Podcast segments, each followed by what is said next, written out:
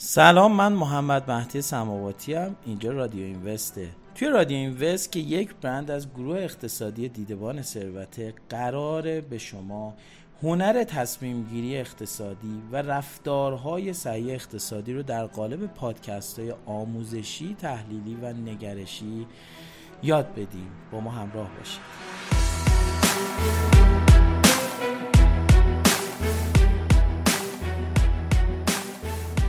وقتی در مورد هنر تصمیم گیری صحبت میکنیم، جای این وجود نداره که صحبت از آنی دوک و کتاب هنر تصمیم گیری نشه. پس من میخوام شروع اولین پادکست ما که میخوایم بگیم چرا تصمیم گیری اتفاق مهمی توی اقتصاده و توی رفتارهای اقتصادی ما، چرا ما باید تصمیم گیری اقتصادی رو بلد باشیم، میخوام از مقدمه کتاب هنر تصمیم گیری چند خطی رو براتون بخونم. آنی دوک توی کتاب هنر تصمیم گیری خیلی جالب مقدمتش رو شروع میکنه. میگه شما هر روز هزاران تصمیم میگیرید. برخی از تصمیماتون بزرگ، برخیش کوچیک، برخی مشخصاً تبعات بزرگی دارن، مانند اینکه چه شغلی انتخاب کنید، چه رشته دانشگاهی انتخاب کنید، و برخی هم بیشک پیامدهای کوچیکی دارن، مثلا اینکه صبحانه چی بخورید. مهم نیست با چه تصمیمی روبرو هستین، چون به هر حال باید یک فرایند تصمیم گیری رو طی کنید که نه تنها کیفیت تصمیمتون رو ارتقا بده، بلکه به دسته‌بندی کردن تصمیماتتون هم کمک بکنه تا بتونین بفهمین کدام تصمیم‌ها بزرگتر و کدام تصمیم‌ها کوچکتر هستن. همین یه تیکه مقدمه رو یه خورده بریم تو فضای اقتصاد، تصمیم‌گیری‌های اقتصادی که ما برای زندگیمون می‌گیریم. این که من امروز با اسنپ برم یا با مترو، این که امروز ماشینم رو ببرم بیرون 2 ساعت در ترافیک میمونم یا نه انتخاب بکنم به وسایل حمل و نقل جمعی اکتفا بکنم، این که من امروز پولی که دستمه برم ماشین بخرم یا نه اینو ببرم سرمایه گذاری بکنم 2 سال دیگه ماشین بخرم، این که امروز میتونم خونه بخرم، آیا خونه بخرم یا نخرم. میبینید تصمیم گیری های اقتصادی هم مثل همین مقدمه آنی دوک تصمیمات کوچیک و بزرگ دارن، اثرات و تبعات کوچیک و بزرگ دارن، این که ما انتخاب های اقتصادیمون چیه تأثیر شگرفی توی زندگیمون داره. بریم ادامه این مقدمه جذاب آنی دوک در کتاب هنر تصمیم گیری رو با هم مرور کنیم. آنی دوک یک سوال میپرسه، میگه چرا طی کردن یک فرایند تصمیم گیری با کیفیت اینقدر مهمه؟ و در پاسخش خیلی چیز مهمی رو برای ما بازگو میکنه. میگه چون فقط 2 چیز وجود داره که تعیین کننده نحوه ادامه زندگی شماست، اولی شانس و دومیش کیفیت تصمیم گیریتان. من همینجا یه گریز بزنم به نسیم نیکلاس طالب در کتاب فریب خورده تصادف. نسیم نیکلاس طالب یکی از متخصصین به نام حوزه ریسک دنیاست و حتما توی این سری پادکست ها من از نسیم نیکلاس طالب و از کتاب فوق‌العاده قوی سیاه و کتاب فوق‌العاده تر فریب خورده تصادف نسیم نیکلاس طالب هم با شما خواهم گفت. نسیم نیکلاس طالب میگه 70% از موفقیت‌های زندگی شما ربط به شانس داره و کمتر از 30% تصمیمات درست شماست. پس ببینید میخواد به من بگه آنی دوک، نسیم نیکلاس طالب و تفکر ما، بخش زیادی از موفقیت‌هامون رو ما نباید به خودمون بگیریم، اینا شانسن. حالا جلوتر در پادکست‌های بعدی توضیح میدم نقش شانس رو چجوری میتونیم به عنوان یک عامل در تصمیمات اقتصادیمون پررنگ کنیم. اینکه خیلی از شما اعتقاد دارید بدشانسین، خیلی از شما اعتقاد دارید خوششانسید، اینو با هم مرور خواهیم کرد. بریم کتاب رو ادامهش رو مرور کنیم. آنی دوک میگه شما فقط توانایی کنترل یکی از این دوتا رو دارید، یا کیفیت تصمیم گیریتون رو یا شانس. شانس بر اساس تعریفش مشخصاً از کنترل شما خارجه و مکان و زمان تولدتون، اینکه رئیستون اون روز با اوقات تلخ میاد سر کار، اینکه کدوم مأمور پذیرش درخواست ثبت نام شما تو کالج رو ارزیابی میکنه، همه این از کنترل شما خارجه. اینکه من امروز میرم دیر میرسم به یه محلی و به خاطر این دیر رسیدن از یه حادثه در امان میمونم. ببینید خیلی اتفاقهای زندگی ما مرتبط با شانسن. پس این جمله طلایی آنی دوک رو تو ذهن داشته باشید. تنها چیزی که روی آن کنترل دارید و میتواند بر نحوه پیشرفت زندگیتان تأثیر بگذارد کیفیت تصمیمتان است. پس ما قراره در مجموع پادکست های رادیو اینوست به شما فرایند تصمیم گیری درست اقتصادی رو آموزش بدیم. با ما همراه باشید.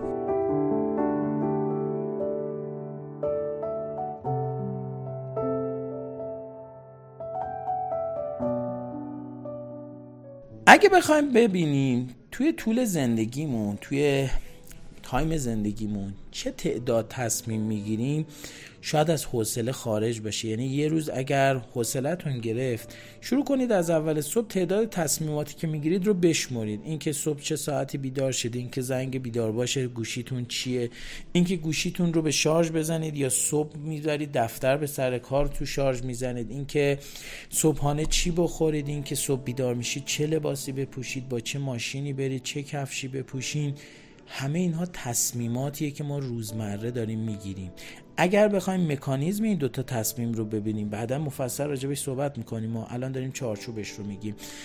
ما یه سری تصمیماتمون خودآگاه، یه سری تصمیماتمون ناخودآگاهه. پس تصمیمات خودآگاه چیزاییه که ما خودمون انتخاب میکنیم، ناخودآگاه خیلی اتفاقی. مثلا خیلی بعیده شما وقتی دارین تشریف میبرید محل کارتون به این فکر بکنید که از چه مسیری بریم. خیلی معمولا ما اکتفا میکنیم به اون ناخودآگاهمون و اون ناخودآگاهمون از یه مسیری منو همراه خودش میبره، میرسم محل کار.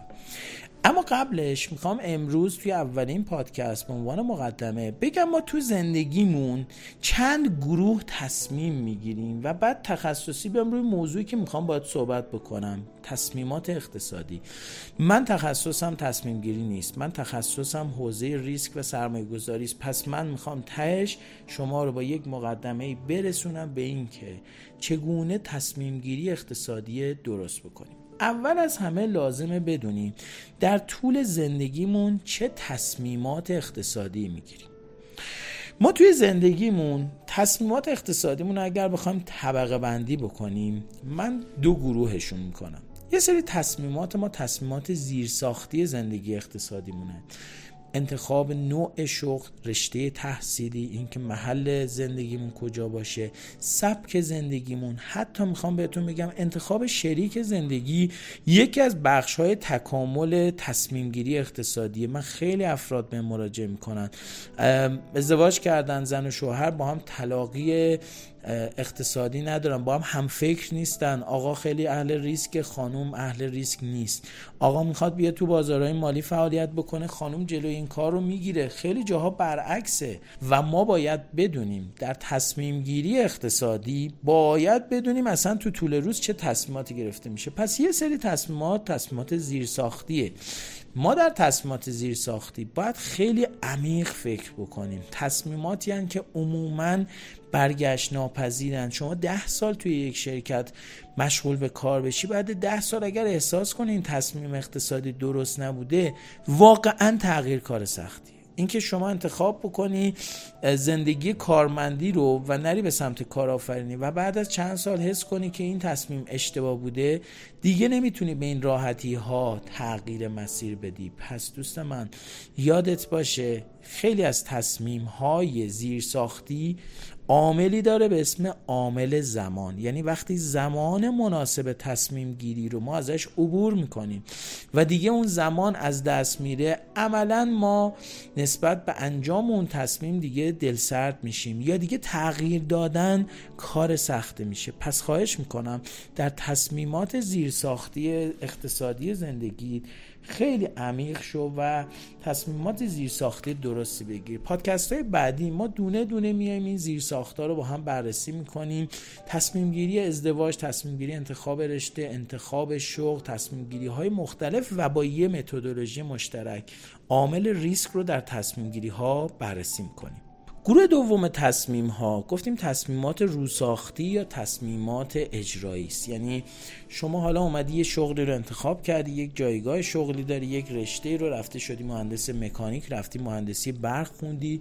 سالایی که ما دانشجو بودیم، نمیدونم شما از چه دهه‌ای دارید این پادکست رو گوش میدید، من دهه 60 ام. توی دهه 60 وقتی ما به سال کنکور رسیدیم، تو اون سالها بهترین رشته دانشگاه همه تلاش می‌کردن برن مهندسی برق و قدرت دانشگاه شریف درس بخونن و طبیعتاً تمام حالا شاگرد زرنگای مدرسه ها برای همچین رتبه می جنگیدن. تو همون سالا من تو دانشگاه واقعاً وقتی می‌خواستم به دانشگاه فکر بکنم، تنها رشته مهندسی که من رشتم ریاضی فیزیک بوده دوست داشتم داشته باشم رشته مهندسی صنایع بود، چون من همیشه دلم می‌خواست به جای اینکه آدم عمیقی باشم، روی یک موضوع متخصص باشم، آدم عریضی باشم. یعنی متد تصمیم گیری من بر اساس اطلاعات عریض‌تر ولی کم عمق‌تر. یعنی من بعد از مهندسی صنایع، مهندسی مکانیک رو می‌دونستم، سیالات می‌دونستم،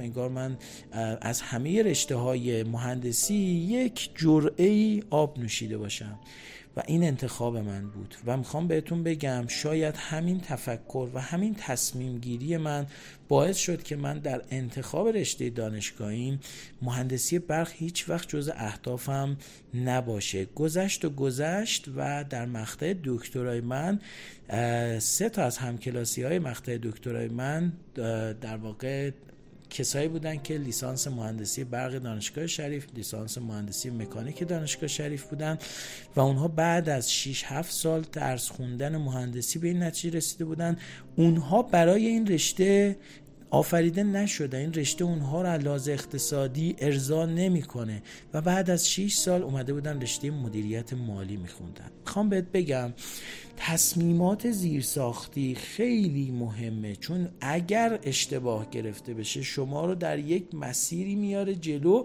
یه جای احساس شکست میکنید. پس خواهش میکنم روی تصمیمات زیرساختی اقتصادی زندگیتون خیلی تمرکز بکنید. داشتیم در مورد تصمیمات روساختی صحبت میکردیم که بحث به اینجا رسید. تصمیمات روساختی یعنی تصمیمات کم اهمیت تر. من شغلم هرچی است. من یک حساب دارم، یک مهندسم، مدیر مارکتینگ یک شرکتم، کارشناس فروشم، مغازه دارم، اصلا خانه دارم. در طول روز دارین تصمیمات اقتصادی زیادی رو میگیرین. این که من در هر کدوم از این شغل‌ها هستم، یک نیازی دارم توی زندگیم به اسم رشد. توی کتاب همین هنر تصمیم گیری، توی کتاب‌های مشابه دیگه، توی کتاب در واقع فوق‌العاده تفکر کندوسری دانیل کامن که حتما تو این پادکست ها ازش استفاده خواهیم کرد، نکته خیلی ظریف اشاره شده که میخوام اینجا بهت اشاره بکنم و روش تأکید بکنم. اون نکته ظریف و عمیق اینه، میگه زندگی ما مجموعه‌ای از همین تصمیم گیری‌های کوچیکه. یعنی شاید ساعت بیدار شدن صبح شما یه تصمیم خیلی کوچیک باشه. شما امروز بیدار میشه ساعت 7، میبینی خوابت میاد میخوابی و امروز باشگاه ورزشی تو نمیری، هیچ اتفاقی نمیفته، ولی یه چیزی در زندگی شما داره کم کم رنگ میبازه و اونم دیسیپلین رفتاری است.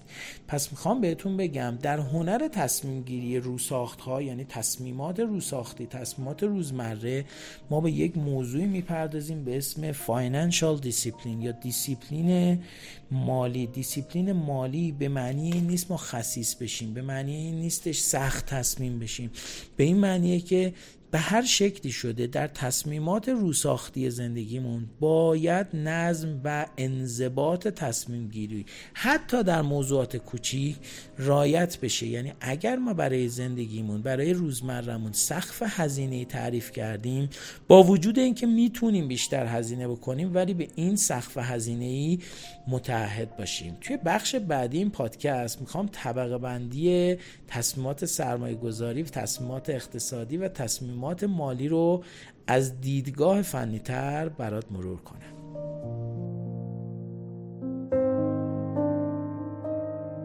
من مهدی سماواتی ام، اینجا رادیو اینوست و شما به گروه پادکست هنر تصمیم گیری اقتصادی گوش میدین. قراره الان براتون طبقه بندی کنم ما تو طول روز چه تصمیمات اقتصادی میگیریم.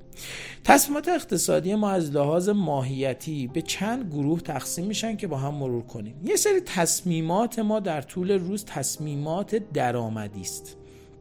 یعنی شما یه سری تصمیمات میگیرید که برای شما درآمد داره. فرض کنید شما یه مغازه دارین، رفتین در مغازه، امروز یه آقایی صبح میاد از شما خرید بکنه، میگه آیا فروشنده تخفیف بده، میگه ما تخفیف نداره.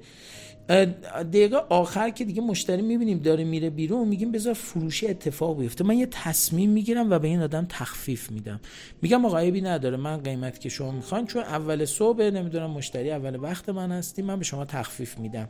شما یک تصمیم درآمدی گرفتید.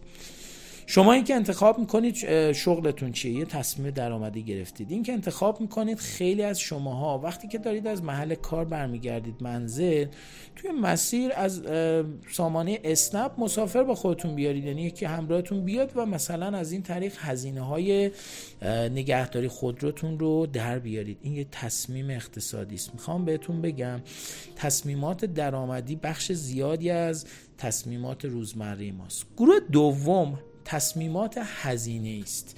یعنی شما چه هزینه هایی دارید توی زندگیتون پرداخت میکنید و تصمیم گیری میکنید. مثلا اینکه من امروز قبض آب رو امروز پرداخت بکنم، تو دفترم هم مینویسم، تو نوت گوشیم هم مینویسم که آقا امروز قبض پرداخت بشه. اینکه من تصمیم میگیرم خونم رو بخرم، آقا راحت شم یا نه بگم پولشو ببرم سرمایه کارم بکنم، برم اجاره بشینم و اجاره پرداخت بکنم. اینکه امروز با اسنپ برم یا با تاکسی، اینکه امروز ناهار رو از بیرون سفارش بدم یا یه چیز حاضری بخورم، اینکه امشب شام برای خونه سالاد از بیرون بگیرم یا کاهو بگیرم بیایم با من خونه درستش بکنیم و سالاد درست کنیم خونه بخوریم. همه اینا تصمیمات هزینه است.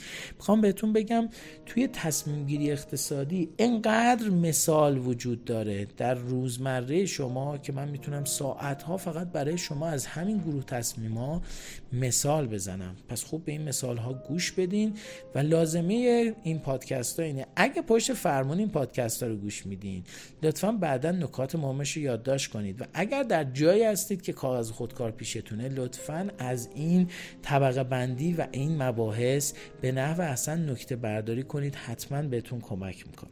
گروه سوم از هزینه‌های تصمیم‌گیری‌های ما، تصمیم‌گیری‌های سرمایه‌گذاریه. یعنی ما تو طول روز یه تعداد زیادی تصمیم‌گیری سرمایه‌گذاری می‌گیریم. یه سکه می‌خریم، می‌فروشیم، سهام می‌خریم، می‌فروشیم. امروز ماشین بخرم یا نه فعلا وایسم، پولمو سپرده بانکی بکنم یا برم دلار بخرم، امروز سکه تمام بهار بخرم یا ربع سکه.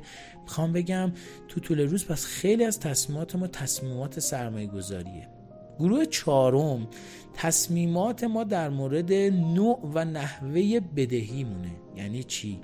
یعنی اینکه ما تو طول روز یه سری تصمیمات میگیریم چگونه بدهکار شویم. آقا فردا برم از فلان جا خریدی بکنم قسطی، امروز میخوام ماشین بخرم، زنگ بزنم از لیزینگ ببینم شرایط فروش اقساطش چجوریه.